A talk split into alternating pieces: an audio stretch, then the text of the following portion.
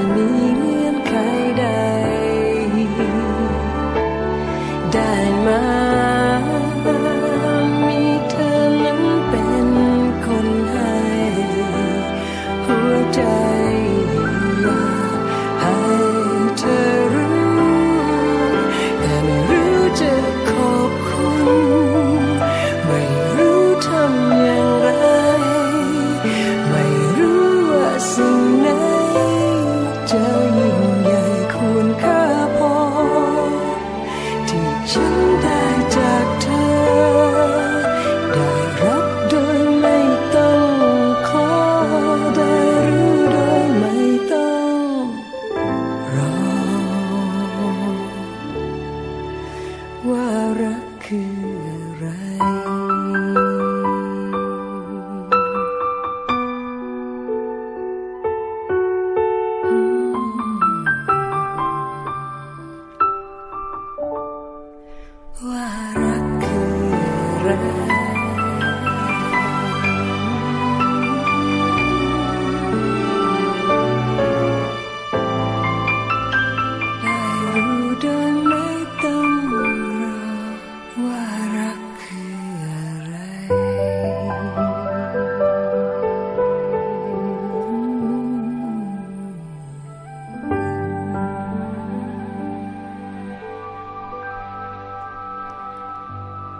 ดีค่ะ ต้อนรับคุณผู้ฟังเข้าสู่รายการ ภูมิคุ้มกันรายการเพื่อผู้บริโภคกับดิฉันชนาทิพไพรพงศ์นะคะ วิทยุ Thai PBS ค่ะ www.thaipbsonline.net และ www.thaipbsradio.com นะคะ เป็น 2 เว็บไซต์ที่คุณสามารถเข้าถึงได้ง่ายๆ ค่ะ คุณผู้ฟัง แล้วก็สามารถฟังแอปพลิเคชันได้ด้วยนะคะ ดาวน์โหลดมาติดตั้งที่มือถือของคุณเลยค่ะ ฟรีนะคะแอปพลิเคชันมีชื่อว่าไทย PBS ค่ะ ส่วนท่านที่ใช้มือถือในระบบ Android นะคะ ก็มีอีกหนึ่งแอปพลิเคชันที่สามารถฟังได้ กับรายการย้อนหลังต่างๆ ของวิทยุไทย PBS ก็คือแอปพลิเคชัน Podcast นะคะ สามารถที่จะเข้าไปเลือกรายการได้เลย ตอนนี้ก็มีทุกรายการให้คุณได้ฟังย้อนหลังกันแล้วนะคะ อยู่ใกล้ชิดคุณผู้ฟังเป็นเพื่อนกัน แล้วก็กระจายข้อมูลข่าวสารที่เป็นประโยชน์ค่ะ นอกจากนั้นท่านที่อยู่ในต่างจังหวัดนะคะ รับฟังจากสถานีวิทยุชุมชนที่เชื่อมโยงสัญญาณแบบสดๆ ตรงนี้ได้เลยนะคะ ในช่วง 11 ถึง 12 นาฬิกาค่ะ ไม่ว่าจะเป็นสถานีวิทยุชุมชนขนองย่าไซสุพรรณบุรี FM 107.5เมกะเฮิรตซ์สถานีวิทยุชุมชนปฐมสาครจังหวัดสมุทรสาคร FM 106.25เมกะเฮิรตซ์นะคะ ที่ลำพูนค่ะ ฟังได้ที่ 2 สถานีก็ได้แก่ สถานีวิทยุชุมชนคนเมืองลี้ FM 103.75เมกะเฮิรตซ์สถานีวิทยุชุมชนเทศบาลทุ่งหัวช้าง FM 106.25เมกะเฮิรตซ์นะคะ ราชบุรีค่ะฟังได้ที่สถานีวิทยุชุมชนวัดโพบัลลัง FM 103.75เมกะเฮิรตซ์ที่กาลสินนะคะ ฟังได้ที่สถานีวิทยุชุมชนคนเขาองค่ะ FM 89.5เมกะเฮิรตซ์นะคะ ในเร็วๆนี้อาจจะมีการเชื่อมโยงสัญญาณจากวิทยุเครือข่ายของน้องๆนักศึกษาอาชีวะเพิ่มมากขึ้น ยังไงก็ตามนะคะ ก็ติดตามรับฟังกันได้ นี่คือความร่วมมือจากวิทยุไทย PBS แล้วก็วิทยุเครือข่ายต่างๆนะคะ ถ้ามีสถานีวิทยุไหนต้องการเชื่อมโยงสัญญาณ ไม่ว่าจะเป็นสถานีวิทยุของมหาวิทยาลัย เครือข่ายการศึกษาวิทยุชุมชนนะคะ สามารถเชื่อมโยงสัญญาณได้ นอกจากภูมิคุ้มกันแล้วเนี่ยยังมีรายการอื่น ๆ อีกนะคะ สนใจรายการไหนไปดาวน์โหลดผังรายการดูได้ค่ะ หน้าเว็บไซต์ของเรา www.thaipbsonline.net www.thaipbsradio.com ผังรายการนะคะ จะอยู่ด้านซ้ายมือมีทั้งผังประจำวันแล้วก็ผังรายเดือน ก็ เลือกช้อปปิ้งรายการที่คุณต้องการนำไปออกอากาศต่อได้เลยทีเดียวนะคะ ฟรีไม่เสียค่าใช้จ่ายค่ะ แต่ขอความร่วมมือไม่ตัดโฆษณาขั้นกลางรายการของเรา เพราะว่าไทย PBS ไม่มีโฆษณาแต่อย่างใดนะคะ ผลิตในเชิงสาระความรู้แล้วก็รายการที่เป็นเนื้อรายการล้วนๆเลยทีเดียวนะคะ เพื่อประโยชน์ของคุณผู้ฟังทุกคนค่ะ มาถึงตรงนี้นะคะมาพูดคุยกัน เกี่ยวกับเรื่องของผู้บริโภคเรื่องของอาหารการกินสักนิดนึงดีกว่า ใครชอบทานหวานบ้างเอ่ย แล้วก็มีความกังวลใจไหมนะคะว่าถ้าเราบริโภคอาหารรสหวานมากๆเนี่ยจะส่งผลต่อสุขภาพในระยะยาว อย่างเช่น เป็นโรคเบาหวาน เป็นโรคหัวใจ เป็นความดันโลหิตสูง ซึ่งมันไม่ใช่เฉพาะปัจจัยของอาหารอย่างเดียวนะคะ มันเกี่ยวเนื่องกับการใช้ชีวิต ประจำวันของเราด้วย ถ้าใครทานอาหารเยอะนะคะ อาหารหวานมาก หรืออาจจะมีรสจัดอื่นๆ เช่น เปรี้ยวจัดเค็มจัดแบบนี้นะคะ ความเสี่ยงที่จะไปสะสมในร่างกาย แล้วก็เกิดโรคเรื้อรังตามมาเนี่ยจะมีมากกว่าคนที่ทานอาหารรสกลางๆ จืดๆ แล้วก็ดูแลสุขภาพ เช่นออกกำลังกายไปด้วย เพราะฉะนั้นค่ะนโยบายหนึ่งของภาครัฐ ที่จะให้คนไทยเจ็บป่วยด้วยโรคเรื้อรังลดลงนะคะ เพราะว่าปัจจุบันนี้สถิติของผู้ป่วยโรค ความดันโลหิตสูง แล้วก็เบาหวานเนี่ยเพิ่มมากขึ้นสำหรับประชากรไทย เพราะฉะนั้นเนี่ยการที่จะควบคุมนะคะ อาหารหรือมาตรการอื่นๆ ที่จะทำให้คนบริโภคอาหารแต่พอดีเพื่อป้องกันไม่ให้เป็นโรคเรื้อรัง ในระยะยาวเนี่ยจึงจำเป็นอย่างเช่น มาตรการภาษี โดยเฉพาะภาษีเครื่องดื่มที่มีรสหวานนะคะมีคำถามเกิดขึ้นว่า ก่อนหน้านี้ที่รัฐบาลออกว่าออกมาตรการบอกว่าจะเพิ่มภาษีจะเรียกเก็บภาษีเครื่องดื่มและอาหารที่มีรสหวาน เพื่อให้คนบริโภคอาหารหวานเครื่องดื่มหวานลดลงนั้น จะได้ผลจริงหรือไม่ เมื่อเร็วๆนี้ค่ะ ก็มีการจัดเสวนาเรื่องนี้จากผู้เชี่ยวชาญหลายฝ่ายนะคะ ซึ่งในงานเสวนาก็มีทั้งนักวิชาการจากต่างประเทศและก็ของไทยไปนำเสนอข้อมูลค่ะ ผู้เชี่ยวชาญด้านภาษีอาหารของประเทศฮังการี ก็ยืนยันว่าการขึ้นภาษีเครื่องดื่มที่ผสมน้ำตาล จะช่วยลดการบริโภคลงได้ และรัฐบาลสามารถเก็บภาษีได้เพิ่มขึ้น เพื่อนำไปแก้ไขปัญหาด้านสุขภาพค่ะ เรื่องนี้นะคะ คุณเอวามาโตสที่ปรึกษากระทรวงพัฒนาศักยภาพมนุษย์ ผู้เชี่ยวชาญด้านภาษีอาหารของประเทศฮังการีค่ะ ก็บอกว่า ที่ฮังการีนั้นเนี่ยเริ่มมีการเก็บภาษีอาหารที่ไม่จำเป็นต่อการดำรงชีวิต และเป็นอันตรายต่อสุขภาพ อย่างเช่น เครื่องดื่มที่มีน้ำตาลเกินมาตรฐานมาตั้งแต่ปี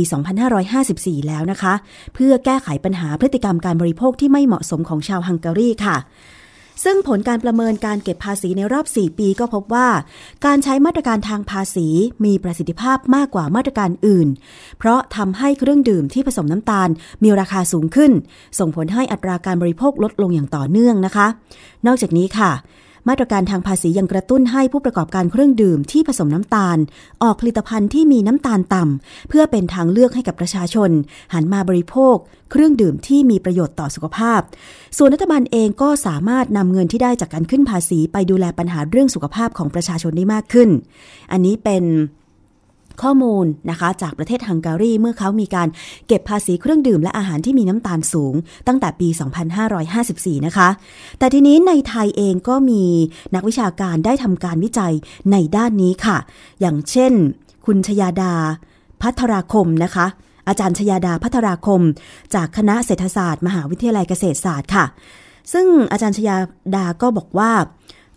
ที่พบนะคะว่าหากประเทศมีมาตรการเก็บภาษีเครื่องดื่มที่ผสมน้ำตาล จะทำให้ราคาขายปลีกเพิ่มขึ้นร้อยละ 20 คนไทยจะบริโภคน้ำตาลลดลงเฉลี่ยวันละ 2.122 กรัม หรือประมาณ 2 ช้อนชาอะคุณผู้ฟัง แล้วที่ผ่านมาล่ะ สถิติการบริโภคน้ำตาลของคนไทยเป็นอย่างไร แล้วก็เปรียบเทียบกับต่างประเทศอย่างอเมริกานั้นเป็นอย่างไร ใครบริโภคน้ำตาลต่อวันมากน้อยกว่ากัน ลองไปฟังงานวิจัยจากอาจารย์ชยาดาพัทราคมค่ะ ค่ะ ถ้าเราดูการบริโภคของคนไทยนะคะ สิ่งหนึ่งที่เราก็จะเห็นได้ชัดเลยนะคะ ก็คือการทานน้ำตาลของคนไทยเนี่ยมีการเพิ่มสูงขึ้นอย่างเห็นได้ชัดนะคะ ประมาณจาก 33 กรัมต่อวันนะคะ เป็นร้อยกว่ากรัมต่อวันนะคะ ก็ เราก็ลองมาดูว่าแล้วแหล่งที่มาของน้ำตาลที่เราบริโภคเนี่ยหลักๆ มาจากตรงไหนนะคะ อันนี้คือพูดเป็น added sugar เป็นหลักนะคะ ก็คือน้ำตาลทางอ้อมนะคะ ก็จะพบว่าอันนี้คือข้อมูลของฝั่งอเมริกานะคะ ส่วนตรงนี้ข้อมูลของฝั่งไทยนะคะ ข้อมูลมาจากงานวิจัยของคนไทยนะคะ แล้วก็พบว่าทั้งฝั่งอเมริกากับฝั่งคนไทยนั้นนะคะ ก็รูปแบบค่อนข้างคล้ายกันค่ะ ก็คือถ้าของอเมริกานะคะ 36%เนี่ยมาจาก เครื่องดื่มพวกน้ำอัดลมแล้วก็สัตว์แล้วก็เครื่องดื่มเกลือแร่นะคะ ถ้ารวมกับ 11%นะคะ ที่เป็นน้ำผลไม้ก็จะพบว่าฝั่งอเมริกานั้นเกือบ 50%นั้นมาจากน้ำหวานนะคะ ขณะที่ของคนไทยนะคะ เป็นการศึกษาของงานของคนไทยที่เน้นเป็นอาจจะผู้บริโภคที่เขาดูเป็นหลักๆเนี่ยก็คือเป็นนักศึกษานะคะ ก็พบว่าประมาณ 60%นะคะ ของ added sugar เนี่ยมาจาก soft drink เหมือนกันค่ะ ก็เลยเป็นที่มาของวันนี้ว่าถ้าเกิดเราสามารถลดเครื่องดื่มพวกนี้ได้เนี่ยมันอาจจะทำให้คนลดการบริโภคน้ำตาลได้อย่างที่เราคิดไว้หรือเปล่านะคะ ก็ขอมาเข้าเรื่องตรงเรื่อง habit formation หรือพฤติกรรมความเคยชินก่อนนะคะ เพราะว่าอันนี้ค่อนข้างจะเชื่อมโยงโดยตรงกับงานของดิฉันนะคะ ก็บางครั้งอะค่ะการศึกษาเรื่องการบริโภคค่ะ มันก็จะมีเรื่องพฤติกรรมความเคยชินเข้ามาเกี่ยวข้อง พฤติกรรมความเคยชินในการบริโภคคืออะไรก็คือเหมือนอะไรที่เราสะสมทำในอดีตอะคะ่ะ มันก็ส่งผลให้เราทำสิ่งนั้นในปัจจุบัน อย่างเช่นบางคนติดที่ว่าตอนเช้าตื่นมาจะต้องสูบบุหรี่ใช่ไหมคะ หรือว่าตอนเช้าตื่นมาจะต้องออดื่มกาแฟ อันนี้ก็คือ habit formation เรื่องพฤติกรรมความเคยชินนะคะ ถ้าเกิดเราพบว่า การบริโภคอาหารบางอย่างเนี่ยภายใต้พฤติกรรมความเคยชินเนี่ยเราอาจจะต้องระวังนิดนึงนะคะ เพราะว่าบางครั้งเวลามีการเปลี่ยนแปลงราคาหรือว่ารายได้เนี่ยอาจจะทำให้การตอบสนองของผู้บริโภคต่อการเปลี่ยนแปลงพวกนี้ไม่ได้มากนัก คือไม่ได้ทันทีทันใดอะคะ่ะต้องใช้เวลาเพราะมันเป็นการสะสมเป็นนิสัยนะคะ แล้วก็จาก งาน literature จากทั้งในในหลาย ๆ ประเทศนะคะ แล้วก็เป็นงานทั้งทางวิทย์ แล้วก็ทางเศรษฐศาสตร์นะคะ เขาพบว่าเขาพบความสัมพันธ์ ระหว่างพฤติกรรมความเคยชินกับการทานน้ำตาลนะคะ อันนี้ก็เลยเป็นที่มาว่าทำไมอยากรวมเรื่องพฤติกรรมความเคยชินเข้ามาด้วยเวลาเราศึกษาการบริโภคอาหารที่มีน้ำตาลสูงนั่นเองค่ะ ก็ประเด็นหลักๆ ของงานวิจัยของดิฉันนะคะ ก็คืออยากดูว่าแล้วการบริโภคน้ำหวานของคนไทยนั้นเนี่ยอยู่ภายใต้พฤติกรรมความเคยชินหรือเปล่า เพราะว่าถ้าอยู่ภายใต้พฤติกรรมความเคยชินนั้น เราก็จะต้องระวังนิดนึงอะค่ะว่า การเปลี่ยนแปลงราคาเนี่ยคนอาจจะไม่ได้ตอบสนองภายในทันทีนะคะ ก็ข้อมูลที่ดิฉันใช้หลักๆนะคะ มาจากสำนักงานสถิติกับมาจากกระทรวงพาณิชย์นะคะ ก็มีการทำสูโดพาแนลขึ้นมา เพราะว่าเราอยากเห็นว่าการบริโภคในอดีตเนี่ยส่งผลทำให้มีการบริโภคในปัจจุบันด้วยหรือเปล่า มันจะคล้ายๆดีมันฟังก์ชันทั่วไปอะค่ะ ก็คืออุปสงค์นะคะ ก็ด้านนู้นเนาะก็คือจะดูว่าปริมาณที่บริโภคในปัจจุบันเนี่ย ก็คือเป็นดีมานใช่ไหมคะ เราก็ดูด้านนี้เป็นปัจจัยที่กระทบนะคะ ก็จะมีทั้งเรื่องราคาเรื่องรายได้ของครัวเรือน ลักษณะของครัวเรือน แล้วอีกอย่างหนึ่งที่อยากรวมเข้าไปก็คือ การบริโภคในอดีตค่ะ เพราะว่าถ้าเราพบว่าการบริโภคในอดีตเนี่ย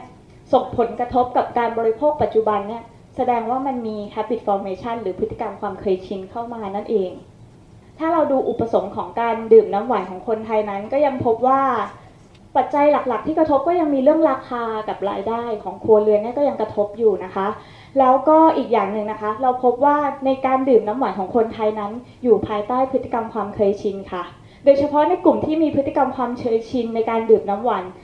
มากๆนะคะ ก็คือกลุ่มที่มีรายได้สูงนะคะ อยู่ในครัวเรือนที่มีรายได้สูงกับกลุ่มที่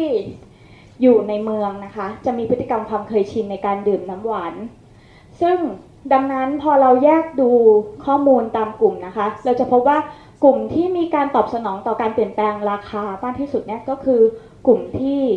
อยู่ในครัวเรือนที่มีรายได้ต่ำนั่นเองค่ะ แล้วอีกปัจจัยหนึ่งที่ดูน่าสนใจนะคะ เราพบว่าการศึกษาเนี่ยส่งผลต่อการบริโภคน้ำตาลเออการบริโภคน้ำหวานของคนไทยค่ะ เพราะว่าถ้าเราพบว่าถ้ามีคนไทยเนี่ยมีความรู้มากขึ้นเนี่ยเขามีแนวโน้มที่เขามีแนวโน้มที่จะ บริโภคน้ำหวานลดลงค่ะ จากผลการศึกษานะคะก็เลยหาค่าเออค่าความยืดหยุ่น ค่าความยืดหยุ่นก็เป็นการดูว่าแล้วจะตอบสนองต่อการเปลี่ยนแปลง ราคาอย่างไรรายได้อย่างไรนะคะ อันนี้นะคะของโดยรวมของคนทั้งประเทศนะคะ เราพบว่าถ้ามีการเปลี่ยนแปลงราคาอยู่ที่1%นั้นจะทำให้คนบริโภคลดลงประมาณ 0.7%ก็พูดง่ายๆ ก็คืออัตราการเปลี่ยนแปลง การบริโภคเนี่ยน้อยกว่าอัตราการเปลี่ยนแปลงของราคานะคะ แต่ถ้าในอันนี้คือช่วงพีเรียดสั้นนะคะช็อตรัน แต่ถ้ามีเวลาให้เขาปรับตัวหน่อยลองรันขึ้นไปนะคะ ก็จะพบว่ามีการตอบสนองที่มากขึ้นใกล้ๆกับ1นะคะขณะที่ถ้าเรามาดูที่แยกตามรายได้กับแยกตามที่อยู่ตามตัวเมืองนะคะ เราจะพบว่ากลุ่มที่มีพฤติกรรมความเคยชินนะคะ หรือกลุ่มที่มีรายได้สูงกับกลุ่มที่อยู่ในตัวเมืองนั้น จะมีการตอบสนองหรือเซนซิทีฟต่อราคาเนี่ยค่อนข้างน้อยกว่าอีก 2 กลุ่มนะคะ อาจจะอย่างที่ว่าค่ะพฤติกรรมความเคยชินคือ เหมือนกับว่าถ้าคุณชินกับการที่จะบริโภคสิ่งใดสิ่งหนึ่งนานๆเนี่ยบางครั้งการเพิ่มราคาในช่วงต้นเนี่ยเขาอาจจะตอบสนองค่อนข้างช้านิดนึงนะคะ ก็คืออันนี้ก็เป็นส่วนคุณคุณก็จะเห็นได้ว่ากลุ่มที่จะดูตอบสนองต่อการเปลี่ยนแปลงราคามากที่สุดนะคะ ก็คือกลุ่มที่อยู่ใน โคเรือนที่มีรายได้ต่ำนั่นเองค่ะ แล้วอีกอย่างหนึ่งนะคะ อันนี้ expenditure elasticity ก็คือเป็นการบอกว่าตอบสนองต่อรายได้ที่มากขึ้นอย่างไรนะคะ ทุกจะจะเห็นได้ว่าทุกค่าเนี่ยเกินหนึ่งเป็นการยืนยันว่าน้ำหวานในเมืองไทยเนี่ยถือว่าเป็นสินค้าฟุ่มเฟือยค่ะ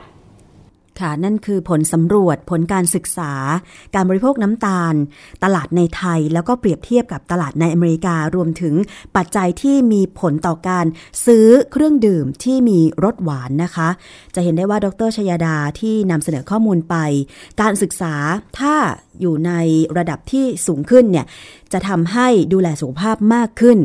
นะคะ แล้วราคาจะมีผลก็ต่อเมื่อคนที่มีรายได้น้อย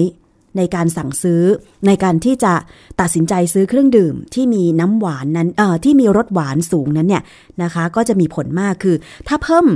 ราคาน้ำหวานมากขึ้นนะคะก็จะทำให้คนที่มีรายได้รายได้น้อยนั้นเนี่ยตัดสินใจซื้อน้อยลง แต่ว่าอาจจะไม่เป็นผลมากนักสำหรับกลุ่มคนที่มีรายได้สูง เพราะฉะนั้นก็ยังคงมีพฤติกรรม ซื้อเครื่องดื่มที่มีรสหวานทานเหมือนเดิม ต่อให้ราคาจะปรับสูงเท่าไหร่ก็ตาม แต่ว่าก็ยังดีนะคะคุณผู้ฟังที่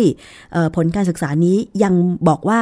ก็มีผลสำหรับคนที่มีรายได้น้อย คือพอราคาปรับเพิ่มขึ้นก็ตัดไปเลย ไม่กินอาหารหรือว่าไม่ดื่มเครื่องดื่มที่มีรสหวาน อาจจะจากหนึ่งขวดต่อวันเหลือ สองวันต่อขวดอะไรประมาณนี้นะ เพราะราคามันสูงขึ้นสู้ไม่ไหวนั่นเอง แต่ทีนี้ก็มาดูรายละเอียดลึกๆกันลงไปอีกนิดนึงค่ะว่าถ้า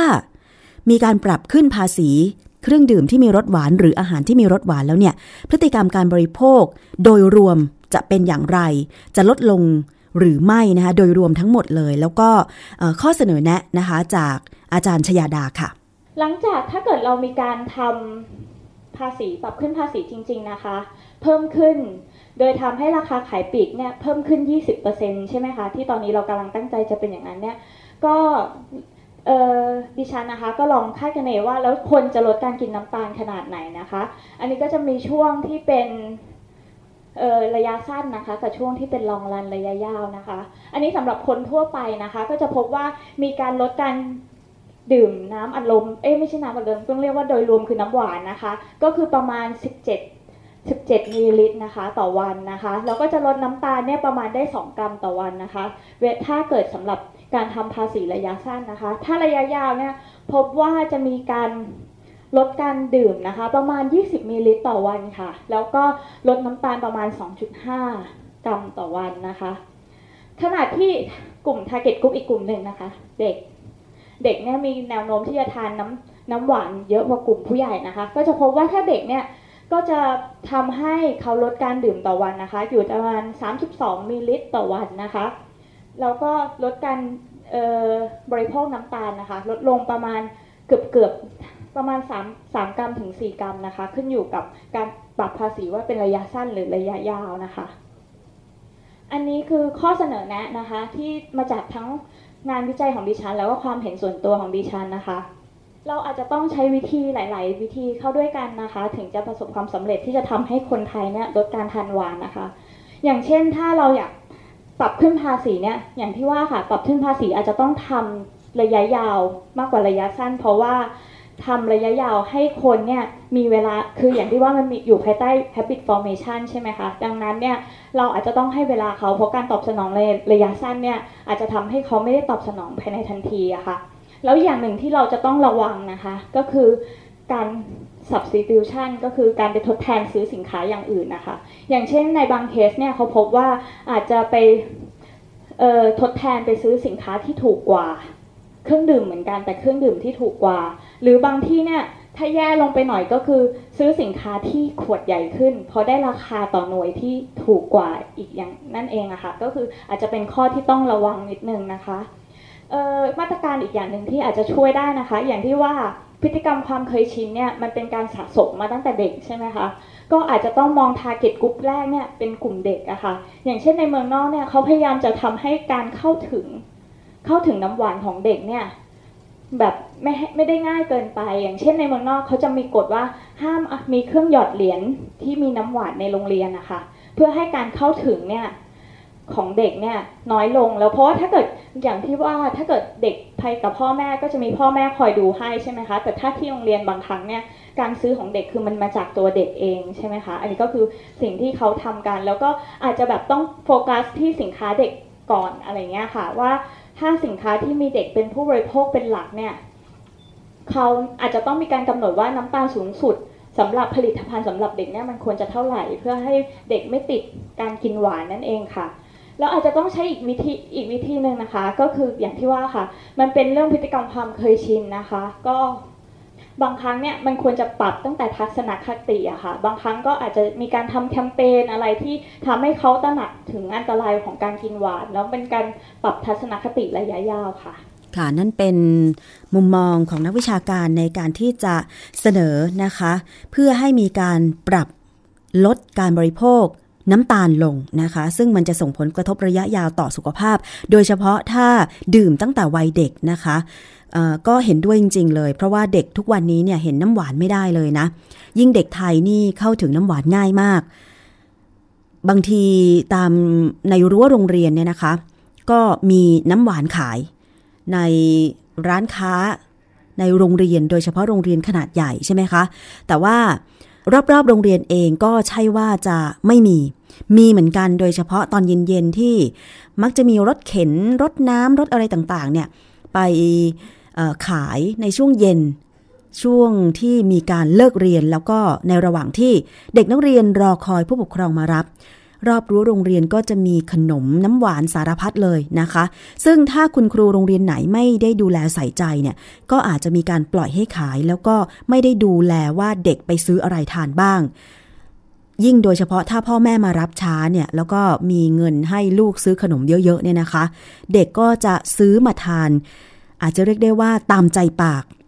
เพราะเขาอยากกินอะไรเขาก็กินเขาไม่ได้ยั้งคิดว่า อันนี้หวานมาก อันนี้หวานน้อย หรืออันนี้เป็นของทอด อันนี้เป็นขนมกรุบกรอบ เขาไม่รู้เลยนะคะ เพราะเขาต้องการความอร่อยอย่างเดียว อันไหนรสชาติถูกปากเขาก็ซื้อมาทาน แล้วบางคนเนี่ยไม่ได้ทานแค่วันสองวัน แต่ทานเป็นเดือนเป็นปี เพราะว่ามันมีขายตลอดทั้งปี เพราะฉะนั้นนี่เป็นสิ่งหนึ่งนะคะที่ทำให้เด็กในยุคปัจจุบัน อ้วน นะคะแล้วก็เสี่ยงต่อการเป็นโรคเรื้อรังในอนาคต จะเห็นได้ว่าตอนนี้สถิติของผู้ที่เจ็บป่วยเป็นโรคเบาหวานมีอายุน้อยลง เมื่อก่อนเนี่ยนะคะอาจจะมีสถิติว่าเป็น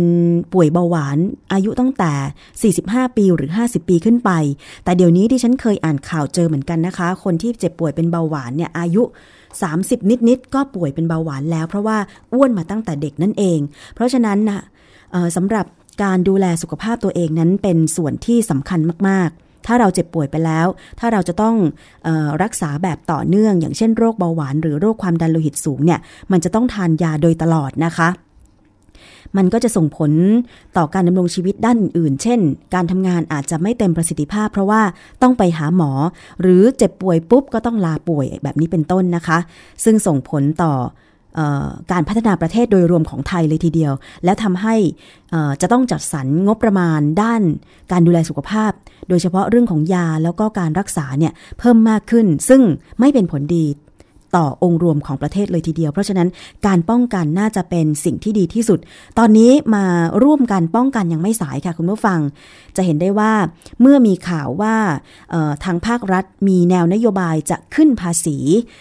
เครื่องดื่มที่มีรสหวาน มีน้ำตาลสูงมากๆเนี่ยก็มีทางด้านของผู้ประกอบการสมาคมน้ำตาลหรือการผลิตอาหารเป็นต้นเนี่ยนะคะ ออกมาให้ข้อมูลบอกว่าไม่เห็นด้วย แต่พร้อมที่จะปรับลดความหวานลงในในเครื่องดื่มของตนเอง อันนี้ก็น่าจะเป็นสิ่งที่ดีในระดับหนึ่งนะคะ คือถ้าคุณจะปรับลดความหวานของน้ำตาล หรือการจำหน่ายในช่องทางที่เหมาะสม โดยไม่ไปจำหน่ายที่ตามโรงเรียนหรือเป็นการชักจูงการโฆษณาให้เด็ก ทานอาหารหวานเครื่องดื่มที่หวานจัดมากเกินไปก็จะเป็นสิ่งดี เพราะว่าต้องให้เด็กๆ รักษาสุขภาพ ขายได้แต่พอสมควรแบบนี้นะคะ แต่ว่าในความเป็นจริงแล้วก็อย่างที่บอกค่ะว่า เมืองไทยเข้าถึงอาหารได้ง่ายมาก แค่เดินไปฟุตบาทก็จะเห็นร้านอาหารฟุตบาทรถเข็นหาบเร่แผงลอยต่างๆ ตั้งวางกันแล้ว เพราะฉะนั้นถ้าไม่ควบคุมตั้งแต่ต้นทางการผลิต ตั้งแต่โรงงานเลยเนี่ย มันจะทำให้ควบคุมได้ยากนะคะ ดิฉันเองตอนสมัยเป็นเด็กๆ ก็เคยเหมือนกัน ซื้อน้ำหวาน น้ำแดง น้ำเขียวนะคะ ไม่เฉพาะเครื่องดื่มน้ำอัดลมนะ เครื่องดื่มที่ไม่ใช่น้ำอัดลมก็หาได้ง่าย ตามงานวงงานวัดอะไรอย่างเงี้ย เด็กๆจะชอบมาก ซึ่งนี่แหละมันเป็นพฤติกรรมความเคยชินใช่ไหมเหมือนที่ผลวิจัยออกมาเมื่อสักครู่นี้ ที่ได้เปิดให้คุณผู้ฟังได้ฟังไป เมื่อเราเคยชินแบบไหน ชอบกินแบบไหนเราเราก็จะชอบกินแบบนั้น เพราะฉะนั้นถ้าเราจะมาช่วยกันแก้ไขพฤติกรรม ปรับพฤติกรรม ทานหวานลดลง ดูแลสุขภาพมากขึ้น ถ้าจะยังยังเลิกไม่ได้ก็ ลดลงจากวันละสองแก้ว หรือวันละหนึ่งแก้ว ต่อไปก็สองวันแก้วอะไรอย่างเงี้ยนะคะ แต่ว่าสำหรับโดยส่วนตัวแล้วเนี่ยดิฉันเองตอนนี้พยายามที่จะลดหวานมากที่สุด เพราะว่ารู้ตัวเลยนะคะว่า ยิ่งอายุมากขึ้นเนี่ยเเมื่อน้ำหนักเพิ่มมากขึ้น การลดน้ำหนักจะเป็นเรื่องที่ยาก โดยเฉพาะการทานหวานซึ่งในชีวิตประจำวันของเราก็มีอาหารหวานหลากหลายรูปแบบอยู่แล้ว ทั้งขนม นะคะ หลายคนบอกว่าฉันไม่ชอบทานขนมไทย กล้วยบวชชีอะไรนี่ ไม่เห็นจะเป็นไร แต่ว่าคุณอย่าลืมว่าคุณดื่มกาแฟไปแล้วหรือยังนะคะ ถ้าคุณไม่ดื่มกาแฟอะก็ตัดอาหารหวานไปหนึ่งอย่างแล้วใช่ไหมคะ น้อยมากเลยที่ดิฉันจะเห็นคนดื่มกาแฟ แบบเป็นกาแฟดำใส่น้ำตาลแค่ช้อนชาเดียวอะไรอย่างเงี้ย ซึ่ง ถ้าทานได้อย่างนั้นก็ถือว่าเป็นเรื่องดีนะ แต่สำหรับดิฉันแล้วต้องทานกาแฟเย็น มันก็ได้ความหวานมาจากนมข้นหวานอยู่แล้วใช่ไหมคะ เพราะฉะนั้นจึงพยายามที่จะตัดอาหารหวานอย่างอื่น ถ้าตัดไม่ได้จริง ๆ ก็อาจจะทานให้น้อยที่สุด พออีกวันหนึ่งก็จะไม่ค่อยทานหวานประมาณนี้นะคะ ใครจะนำวิธีนี้ไปใช้ก็ได้ ได้ผลพอสมควร ถ้าเราไม่ตามใจปากมากนะ คุณผู้ฟังนะ แล้วก็พยายามที่จะ หาเวลาในการออกกำลังกาย โดยเฉพาะมนุษย์ออฟฟิศทั้งหลาย นั่งทำงานอยู่บนโต๊ะ ทั้งวี่ทั้งวันนะคะ หาเวลาในการที่จะออกกำลังกายบ้าง ยืดเส้นยืดสายสักนิดนึงก็ดี ยิ่งถ้าสำนักงานไหนเป็นสำนักงานที่มีขนาดใหญ่มีพนักงานเยอะ หลายสำนักงานก็มีความพยายามที่จะจัดตั้งชมรมในการออกกำลังกาย ถือเป็นเรื่องดีนะคะ หลังเลิกงานอย่างเช่น6โมงเย็นอย่างเงี้ยถ้าเราจะกลับบ้านก็อาจจะรถติดใช่ไหมคะ เพราะฉะนั้นอยู่รอออกกำลังกายก่อน แล้วก็พอออกกำลังกายเสร็จปุ๊บรถหายติดก็กลับบ้านได้พอดีกับช่วงเวลาเลยทีเดียวนะคะ อย่างที่ไทย PBS เองก็มีหลายชมรมเลยทั้งโยคะทั้งเต้นนะคะแล้วก็กีฬาประเภทอื่น ๆ อันนี้ถือเป็นการ ใช้เวลาในช่วงเย็นๆ ออกกำลังกายหลังจากที่นั่งทำงานมาทั้งวันนะคะ คุณผู้ฟังอาจจะรวมกลุ่มกับเพื่อนก็ได้นะ รวมกลุ่มกับเพื่อนแล้วก็ไปเข้าคอร์สตามฟิตเนสหรือสถานออกกำลังกายต่างๆ ซึ่งตอนนี้ไม่เฉพาะไปเล่นเครื่องเล่นฟิตเนสเท่านั้น ก็มีคลาสอย่างเช่น เอออย่างเช่น การเต้นซูมบ้า ที่กำลังได้รับความนิยมกัน ซึ่งเป็นการเต้นที่คล้ายๆกับแอโรบิกค่ะ ดิฉันก็ได้ลองเต้นมาแล้วประมาณ 2 ครั้งนะคะ แต่ว่าเขาจะเน้นการออกกำลังกาย การเต้นช่วงสะโพกนะคะ ช่วงต้นขาช่วงสะโพก ก็ดีค่ะคุณผู้ฟัง ใครที่ต้องการลดเอวลดสะโพกนี่แนะนำให้เต้นซุมบ้าเลย เต้นประมาณหนึ่งชั่วโมงนี่โอ้โหเหงื่อออก แบบ ดีเลยนะคะ กลับบ้านอาบน้ำหลับสบายเลยทีเดียวนะคะอะจากเรื่องของอาหารจากเรื่องของการออกกำลังกายดูแลสุขภาพกันแล้วก็มาฟังเพลงกันหน่อยดีกว่า เดี๋ยวช่วงหน้านะคะ ยังมีนานาสาระ สิ่งที่เป็นประโยชน์เดี๋ยวคุณยศพรพยุงสุวรรณนำเสนอกันต่อค่ะ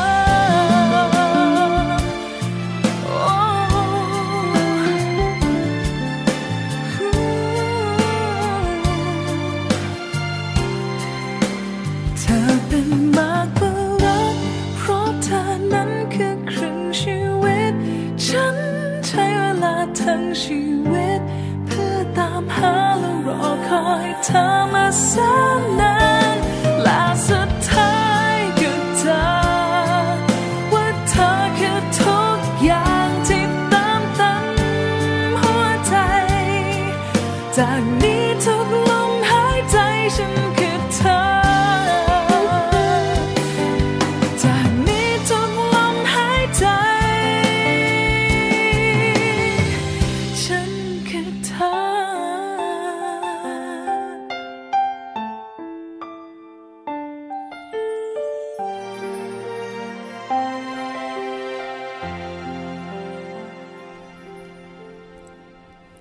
ช่วงที่ 2 ของรายการภูมิคุ้มกันรายการเพื่อผู้บริโภคนะคะ ทางวิทยุไทย PBS ช่วงนี้นานาสาระนะคะ ใครมีปัญหาเรื่องผมงอกบ้าง คุณยศพรจะนำเสนอเรื่องนี้นะคะ แต่ว่ามีวิธีการที่จะทำให้เราเลิกกังวลเรื่องผมงอกได้อย่างไรต้องไปฟังเลยค่ะนานาสาระ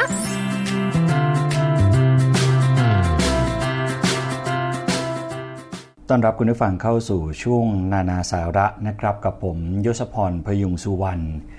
วันนี้สิ่งที่นานาสาระจะมานำเสนอนะครับ ก็เป็นเรื่องที่ใกล้ตัวคุณผู้ฟัง และเชื่อเหมือนกันนะครับว่า อาการนี้สิ่งที่นานาสาระกำลังจะบอกต่อจากนี้ไปเนี่ยคงไม่ใช่เจอเฉพาะคนที่อายุมากเท่านั้นแล้วนะครับ เดี๋ยวนี้คนรุ่นใหม่ คนวัยกลางคนเนี่ยก็เจอไม่ต่างกัน ที่ผมกำลังจะบอกก็คือเรื่องปัญหาผมงอกนะครับ ถึงแม้ว่าผมงอกเนี่ยจะเกิดจากความเปลี่ยนแปลงทางร่างกายอย่างหนึ่ง แต่แน่นอนว่าสามารถสร้างความวิตกกังวลให้กับตัวเราได้ เพราะว่าจะทำให้ตัวเองและคนรอบข้างเนี่ยมองว่ากำลังแก่นะครับกำลังเข้าสู่วัยชรา เราก็จะเห็นสมุนไพรสูตรต่างๆ หรือว่าผลิตภัณฑ์ที่แก้ผมงอกเนี่ยแชร์กันในโลกออนไลน์มากมายนะครับคุณผู้ฟัง แต่จริง ๆ แล้วเนี่ยก็มีสมุนไพรที่เราเจออยู่ในชีวิตประจำวัน สามารถนำมาประยุกต์เพื่อช่วยลดการผมงอกได้นะครับ ถึงแม้ว่าปัจจุบันเนี่ยปัญหาผมงอก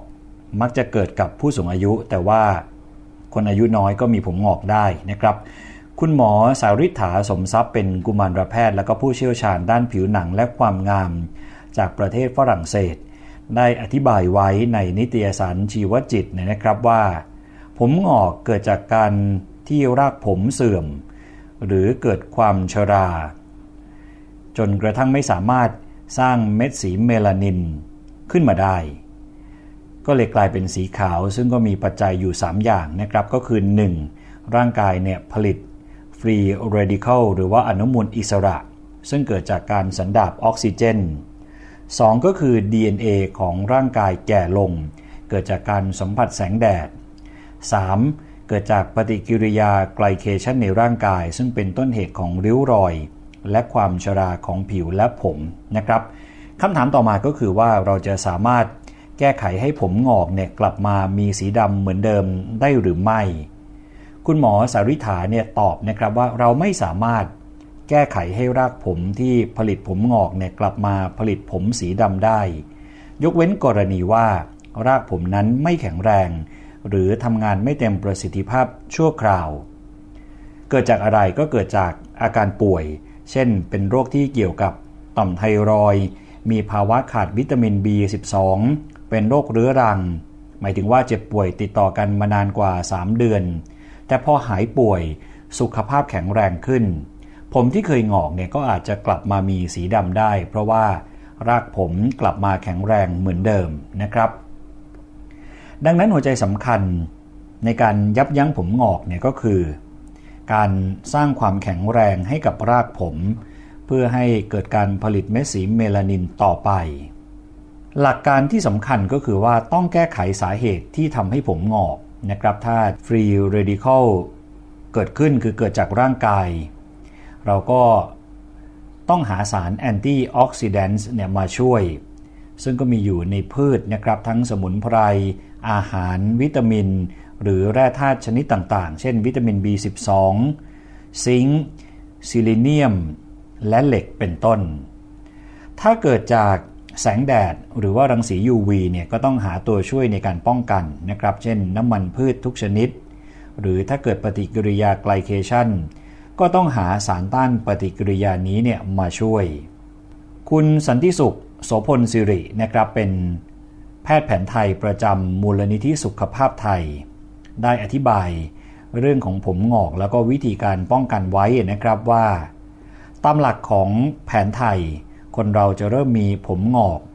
หลุดร่วงตั้งแต่อายุ 32 ปีขึ้นไป เพราะว่าเป็นช่วงที่มีธาตุลมเข้ามาแทรก ดังนั้นนะครับ การจะบำรุงผมให้ดกดำไม่หลุดร่วง และการป้องกันการงอก ต้องเริ่มทำตั้งแต่วัยนี้เนี่ยเป็นต้นไป ซึ่งถ้าบำรุงกันดีๆเนี่ยผมก็จะดกดำไม่งอกจนถึงอายุ 70 ปีเลยทีเดียวนะครับ นี่คือสิ่งที่แพทย์แผนไทยได้บอกไว้ ราวนี้ลองมาดูกันต่อนะครับ เขาได้มีการรวบรวมสูตรฮิตในโลกออนไลน์ ว่ามีสูตรอะไรบ้าง มีวิธีการ มีส่วนประกอบ มีสมุนไพรชนิดไหนที่จะสามารถทานเข้าไป และชะลอในเรื่องของผมงอกนะครับ วันนี้นานาสาระก็เลยขอนำสิ่งที่นิตยสารชีวจิตเนี่ยเขาได้รวบรวมไว้มานำเสนอให้คุณผู้ฟัง เพื่อจะลองนำไปใช้กันดูนะครับ สูตรแรกเลย ก็คือบอระเพชรบวกกับใบบัวบกนะครับก็คือว่านำบอระเพชรปั่นละเอียด 1.5 กิโลกรัม ใบบัวบกปั่นละเอียดเช่นเดียวกัน 1.5 กิโลกรัม และมะพร้าวขูด 1 กิโลกรัม บวกกับน้ำ1ลิตรนะครับวิธีการก็คือเทส่วนผสมทั้งหมดเนี่ยลงในผ้าขาวบาง นวดคลึงเพื่อบีบน้ำออก จากนั้นนำน้ำที่ได้เนี่ยไปเคี่ยวโดยใช้ไฟปานกลางจนกระทั่ง น้ำระเหยออกไป เหลือแต่น้ำมันสีเขียวนะครับ วิธีการใช้เนี่ยก็คือฉโลมสมุนไพรให้ทั่วหนังศีรษะ และเส้นผมทิ้งไว้ 15-20 นาที จากนั้นก็ล้างออกทำสัปดาห์ละ 2 ครั้ง นั่นคือวิธีการแบบแพทย์แผนไทยที่แนะนำคราวนี้ลองมาดูแพทย์แผนปัจจุบัน คุณหมอสาริษฐาก็ได้วิเคราะห์สูตรสมุนไพรนี้นะครับว่า สูตรนี้มีบอระเพ็ดแล้วก็ใบบัวบกเนี่ยเป็นสมุนไพรหลักพบว่าสมุนไพรทั้ง 2 ชนิดนี้เนี่ยมีสาร antioxidant ในปริมาณสูง ซึ่งก็จะช่วยในเรื่องของการต้าน free radical ได้ นี่คือสูตรแรกนะครับ สูตรต่อมาก็คือบอระเพ็ดบวกกับน้ำซาวข้าว วิธีการก็คือต้มบอระเพ็ดกับน้ำซาวข้าวให้เดือดนะครับบอระเพ็ดก็ประมาณ 2 ขีด โดยบดละเอียดแล้วก็น้ำสาวข้าว 1 ถ้วยนะครับ ต้มบอระเพ็ดกับน้ำสาวข้าวเนี่ยให้เดือด จากนั้นก็ปิดไฟตั้งทิ้งไว้ให้เย็น กรองเฉพาะน้ำเนี่ยเก็บไว้ วิธีการใช้ก็คือฉโลมสมุนไพรให้ทั่วหนังศีรษะและเส้นผม ทิ้งไว้สัก 10 นาที นวดเบาๆประมาณ 3 นาที จากนั้นก็ล้างออกด้วยน้ำสะอาดทำสัปดาห์ละ 2 ครั้งนะครับ คุณหมอก็บอกว่าวิธีการ ตามสูตรนี้เนี่ยก็มีบรเพชรเป็นตัวหลัก ที่นอกจากจะมีสารแอนตี้ออกซิแดนต์แล้ว ยังมีกลุ่มฟีนอลซึ่งมีคุณสมบัติ ในการต้านปฏิกิริยาไกลเคชันในร่างกาย ที่เป็นต้นเหตุให้รากผมเสื่อมนะครับส่วนมุมมองของคุณหมอแพทย์แผนไทยวิเคราะห์เพิ่มเติมนะครับว่าเมื่อผสมรวมกับน้ำสาวข้าวที่เป็นน้ำกระสายยาในทางแพทย์แผนไทย ก็เลยช่วยให้ตัวยาในออกฤทธิ์ดี สมุนไพรสูตรนี้ก็จึงสามารถใช้ในการบำรุงหนังศีรษะและเส้นผมนะครับ มาดูที่สูตรต่อมาก็คือใบบัวบกบวกกับน้ำมันมะพร้าวนะครับ ใบบัวบกหั่นให้ละเอียด 2-3 กำมือ น้ำมันมะพร้าว 5 ช้อนโต๊ะ และน้ำสะอาด 1 ถ้วย วิธีการทำก็คือว่าปั่นใบบัวบกกับน้ำให้ละเอียด กรองเฉพาะน้ำ จากนั้นก็นำไปเคี่ยวโดยใช้ไฟอ่อน เทน้ำมันมะพร้าวลงไปคนให้เข้ากัน ค่อยๆเคี่ยวจนเหลือแต่น้ำมัน ปิดไฟ แล้วก็ตั้งทิ้งไว้ให้อุ่นนะครับวิธีการในการใช้ก็คือฉลมสมุนไพรให้ทั่วหนังศีรษะ และเส้นผมทิ้งไว้ 15 นาที นวดเบาๆ ประมาณ 5 นาที จากนั้นก็ล้างออกด้วยน้ำสะอาด สูตรนี้ควรจะทำสัปดาห์ละ 2-4 ครั้ง คุณหมอสาริษฐาวิเคราะห์นะครับว่าสูตรนี้เนี่ยจะทำให้รากผม ได้รับสารแอนตี้ออกซิแดนต์จากใบบัวบก แล้วก็ยังมีน้ำมันมะพร้าว ซึ่งช่วยในการปกป้องรังสี UVA UVB ในแสงแดด ไม่ให้ทำลายรากผมและเส้นผมนะครับนี่คือความเห็นของคุณหมอแพทย์แผนปัจจุบัน สูตรต่อมาก็คือกระเทียมบวกกับน้ำมันมะกอกครับ กระเทียมแกะเปลือกออก 3-4 หัว และน้ำมันมะกอกประมาณ 7 ช้อนโต๊ะ วิธีการก็คือปั่นกระเทียมให้ละเอียด จากนั้นนำมาผสมกับน้ำมันมะกอก คนให้เข้ากัน ใส่ขวดแก้ว ปิดฝาให้แน่น แล้วก็ตั้งทิ้งไว้สัก 2 วัน วิธีการก็คือฉลมตัวยาเนี่ยให้ทั่วหนังศีรษะและเส้นผมนะครับ แล้วก็นำผ้าขนหนูเนี่ยมาพันรอบศีรษะ ทิ้งไว้ 30-40 นาที แล้วก็ล้างออกด้วยน้ำสะอาด สูตรนี้ควรทำสัปดาห์ละ 2 ครั้งนะครับ แพทย์แผนปัจจุบันบอกว่านอกจากกระเทียมจะมีสารฟีนอลที่มีคุณสมบัติต้านปฏิกิริยาไกลเคชันแล้ว ยังมีฤทธิ์ช่วยฆ่าเชื้อโรคบนหนังศีรษะ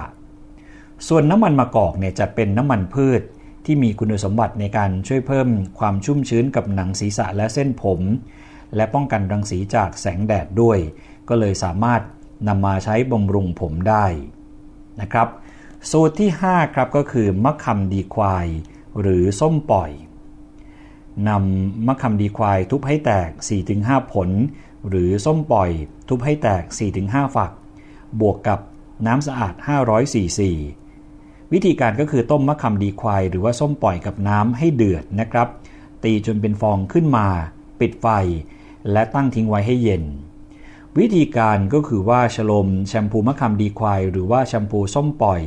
คือกรองเฉพาะน้ำก็ได้นะครับ ถ้ากลัวว่าเปลือกเนี่ยจะติดเส้นผมฉโลมให้ทั่วหนังศีรษะ และเส้นผมทิ้งไว้ 20 นาที ล้างออกให้สะอาด ควรทำสัปดาห์ละ 2 ครั้ง คุณสันติสุข ในฐานะผู้เชี่ยวชาญในเรื่องของสมุนไพรไทยเนี่ยวิเคราะห์นะครับว่ามะขามดีควายและส้มปล่อย มีสารเกิดฟองธรรมชาติที่เรียกว่าซาโปนิน ก็เลยจัดเป็นสารลดแรงตึงผิว ช่วยในการชะล้างคราบสกปรกและรังแคบนหนังศีรษะออกได้ สูตรต่อมาก็คือมะกรูดครับ ใช้มะกรูด 2-3 ผล วิธีการก็คือว่าย่างมะกรูดเนี่ยให้นิ่ม จากนั้นโขลกให้ละเอียด หรือว่าจะนำไปปั่นก่อน แล้วค่อยโขลกเนี่ยก็ได้ วิธีในการใช้ก็คือฉลมน้ำและเนื้อมะกรูดให้ทั่วหนังศีรษะและเส้นผม ทิ้งไว้ 30 นาที ล้างออกให้สะอาด สูตรนี้ควรทำสัปดาห์ละ 2 ครั้งนะครับ คุณสันติสุขเช่นเดิมวิเคราะห์ว่าหลังจากที่สระผมด้วยแชมพูมะขามดีควายหรือว่าส้มปล่อยแล้วเนี่ยสามารถหมักผมด้วยมะกรูดต่อได้ เพราะว่ามะกรูดมีสรรพคุณช่วยหนังศีรษะชุ่มชื้น และบำรุงรากผมโดยหลักการสำคัญนะครับก็คือว่าต้องนำมาย่างหรือปิ้ง เพื่อสกัดน้ำมันในผิวมะกรูดออกมา เมื่อนำไปตำก็จะเกิดการผสม ระหว่างน้ำมันผิวมะกรูด กับน้ำในผลทำให้ใช้แล้วไม่มีอาการแสบ หรือระคายเคืองหนังศีรษะนะครับ สุดท้ายก็คือน้ำมันงาหรือน้ำมันมะพร้าว หีบเย็น คือวิธีการก็คือว่าฉลมหนังศีรษะและเส้นผมด้วยน้ำมันงาหรือว่าน้ำมันมะพร้าว ทิ้งไว้ 1-2 ชั่วโมงหรือประมาณ 1 คืน นะครับ ควรทำสัปดาห์ละ2ครั้ง คุณสันติสุขวิเคราะห์ว่าน้ำมันงาหีบเย็นเนี่ยจัดเป็นน้ำมันที่มีคุณภาพดีที่สุดในการบำรุงเส้นผมนะครับ แต่ถ้าหาไม่ได้ ก็สามารถใช้น้ำมันมะพร้าวหีบเย็นเนี่ยแทนได้ เพราะมีคุณสมบัติใกล้เคียงกัน นอกจากนี้ครับระหว่างการหมักด้วยน้ำมันงาหรือว่าน้ำมันมะพร้าวควรนวดหนังศีรษะ เพื่อให้น้ำมันตรงเข้าบำรุงรากผม ก็จะช่วยให้การป้องกันผมงอกมีประสิทธิภาพที่สุดนะครับ เป็นวิธีการที่จะดูแลผมของคุณผู้ฟังนะครับ ให้สามารถ1ละคงอยู่บนหนังศีรษะ 2 ให้ดกดำเงางามอยู่ตลอดไปนะครับ ดีที่สุดก็คือการป้องกัน ตั้งแต่อายุยังน้อยๆ โดยเฉพาะคุณผู้ฟังที่ตอนนี้มีอายุยังไม่เยอะมากแล้วก็เริ่มรู้สึกว่าผมงอกแซมขึ้นมาให้เห็นบ้างแล้ว สิ่งที่ นานาสาระแนะนำเนี่ยนะครับก็น่าจะเป็นประโยชน์สำหรับคุณผู้ฟัง ในการนำไปใช้ในการทดลองด้วยตัวของเราเอง มีหลายสูตรทีเดียว และสมุนไพรที่มานำเสนอเนี่ยไม่ใช่ว่าหายากเลยนะครับ มีให้เห็นตามท้องตลาดทั่วไป หรือแม้กระทั่งในบ้านเรือนของเราด้วยซ้ำไปนะครับนานาสาระต้องขอขอบคุณข้อมูลดีๆนะครับ ที่วันนี้ได้มานำเสนอให้คุณผู้ฟัง ได้ติดตามกันจากนิตยสารชีวจิตครับ เราจะกลับมาพบกันใหม่กับช่วงนานาสาระ ในรายการภูมิคุ้มกัน วันพฤหัสบดีที่กำลังจะมาถึงนี้นะครับ วันนี้ผมยศพรพยุงสุวรรณพร้อมกับทีมงานในช่วงนานาสาระต้องขอตัวลาไปก่อนแล้ว สวัสดีครับ นานาสาระ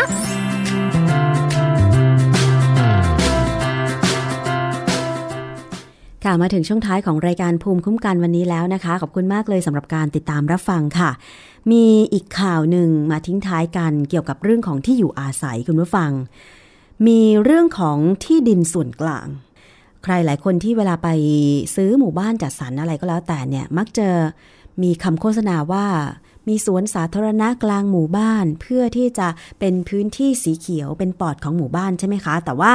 อยู่นานๆไปเอ๊ะ ที่ดินส่วนกลางนี้หายไปไหน กลายเป็นที่ส่วนบุคคลไปแล้วหรือยังอะไรประมาณนี้นะคะ เรื่องนี้มีตัวอย่างของการฟ้องคดีค่ะคุณผู้ฟัง เมื่อ 29 มิถุนายนที่ผ่านมานะคะ ชาวบ้าน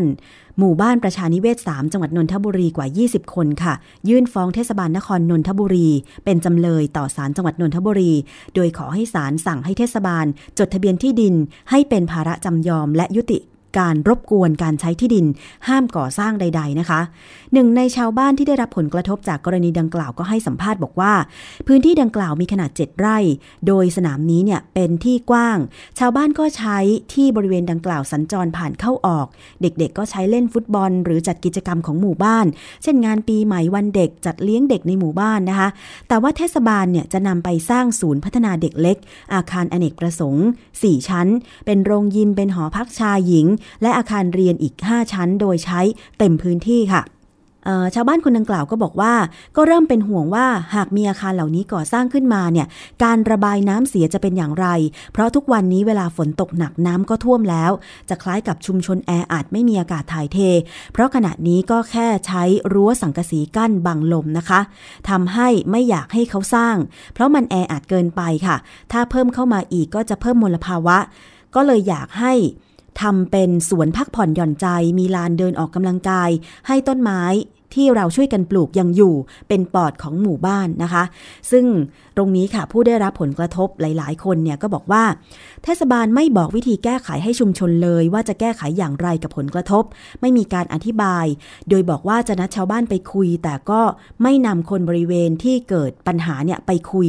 ไปนำคนบริเวณอื่น มาทำประชาพิจารณามาพูดคุย แล้วก็ไม่มีการทำประชาพิจารณ์ด้วย จึงเหมือนกับเป็นการมัดมือชกนะคะ ชาวบ้านเลยตั้งตัวไม่ติด จึงรวมตัวกันฟ้องศาลว่าชาวบ้านใช้พื้นที่นี้มาก่อน โดยที่เทศบาลไม่ไม่เคยว่ากล่าวนะคะ ทางด้านของทนายความฝ่ายโจทย์ค่ะ นางสาวจินตนาโตสิตระกูลก็บอกว่า ชาวบ้านกว่า 20 คนไปยื่นฟ้องต่อศาลจังหวัดนนทบุรีเนื่องจากว่าชาวบ้านได้ใช้ประโยชน์ในที่ดินของเทศบาลจนจนได้ภาระจำยอม โดยอายุความคือใช้บริเวณดังกล่าวมาเกิน 10 ปีแล้ว ตั้งแต่ปี 2546 ที่การเคหะขายที่ดินให้เทศบาล แต่ชาวบ้านก็ยังใช้ประโยชน์ในที่ดินบริเวณนั้นอยู่นะคะ ซึ่งเมื่อต้นเดือนที่ผ่านมาเทศบาลได้นำกำลังตำรวจทหาร ไปรื้อต้นไม้ ชาวบ้านก็ไม่ยอม จนเทศบาลมาล้อมรั้วก่อสร้าง ซึ่งชาวบ้านสู้ไม่ได้ โดยบริเวณที่เทศบาลจะสร้าง อยู่ใจกลางหมู่บ้าน มีบ้านของชาวบ้านอยู่บริเวณนั้นประมาณ 500-600ถึง600 หลัง เทศบาลจะมาสร้างอาคารเพื่อรบกวนสิทธิชาวบ้านไม่ได้นะคะ ซึ่งกรณีดังกล่าวเกิดจากการที่เคหะแห่งชาติจัดสร้างหมู่บ้านจัดสรรก็คือเคหะชุมชนประชานิเวศ3ขึ้น เมื่อปี 2525 ค่ะ โดยประชาสัมพันธ์ว่า ภายในพื้นที่โครงการได้จัดให้มีบริการสาธารณูปโภค และกำหนดพื้นที่ เพื่อสร้างโรงเรียนอนุบาล พร้อมพื้นที่ใช้สอยส่วนกลาง ต่อมาการเคหะขายที่ดินส่วนกลางให้กับเทศบาล ขณะที่ชาวบ้านได้ใช้ประโยชน์ที่ดินดังกล่าวอย่างต่อเนื่อง โดยไม่เคยขอความยินยอม มีการร่วมกันปลูกต้นไม้ในบริเวณดังกล่าว ร่วมกันใช้เป็นสถานที่พักผ่อนหย่อนใจเดินวิ่งออกกำลังกายเล่นกีฬา จัดกิจกรรมในที่ชุมชน ตั้งแต่ปี 2547 แล้วนะคะ ต่อมาเมื่อปี 2559 เดือนมิถุนายนเทศบาลก็ได้นำเครื่องกีดขวางมาวางนำอุปกรณ์ก่อสร้างเข้ามาในที่ดินก่อสร้างเสียงดัง รวมทั้งโค่นต้นไม้ขนาดใหญ่ที่ปลูกเกินกว่า 10 ปีไปหลายต้น จนเป็นเหตุให้ชาวบ้านหลายคนรวมตัวกัน ฟ้องต่อศาลดังกล่าว เดี๋ยวถ้ามีความคืบหน้ารายการภูมิกันจะนำมาเสนอต่อไปนะคะ เอาละหมดเวลาแล้วค่ะ ขอบคุณมากเลยนะคะ www.thaipbsonline.net www.thaipbsradio.com สามารถติดตามรับฟังกันได้ แล้วก็วิทยุชุมชนที่เชื่อมโยงสัญญาณด้วยนะคะ ใน 6 สถานี 5 จังหวัดค่ะ ถ้าเกิดว่าต้องการเชื่อมโยงสัญญาณอีกออส่งข้อความมาถึงทีมงานได้นะคะที่ www.thaipbsradio.com แล้วก็สามารถที่จะไปดาวน์โหลด ผังรายการ หรือว่าแบบฟอร์มเชื่อมโยงสัญญาณรายการ กรอกแบบฟอร์มมาให้ครบนะคะ ส่งมาที่อีเมล radio at thaipbs.or.th ค่ะ เชื่อมโยงสัญญาณได้ฟรี ไม่มีค่าใช้จ่ายแต่อย่างใดนะคะ กับวิทยุไทย PBS สื่อสาธารณะค่ะ เอาละวันนี้ดิฉันชนาทิพไพรพงศ์คงจะต้องลาคุณผู้ฟังไปก่อนนะคะ พรุ่งนี้จะเจอกับคุณสวนีฉ่ำเฉลียว ดิฉันกลับมาใหม่วันพฤหัสบดีนะคะ สวัสดีค่ะ เกราะป้องกัน พื่อการเป็นผู้บริโภคที่ฉลาดซื้อ และฉลาดใช้ ในรายการ ภูมิคุ้มกัน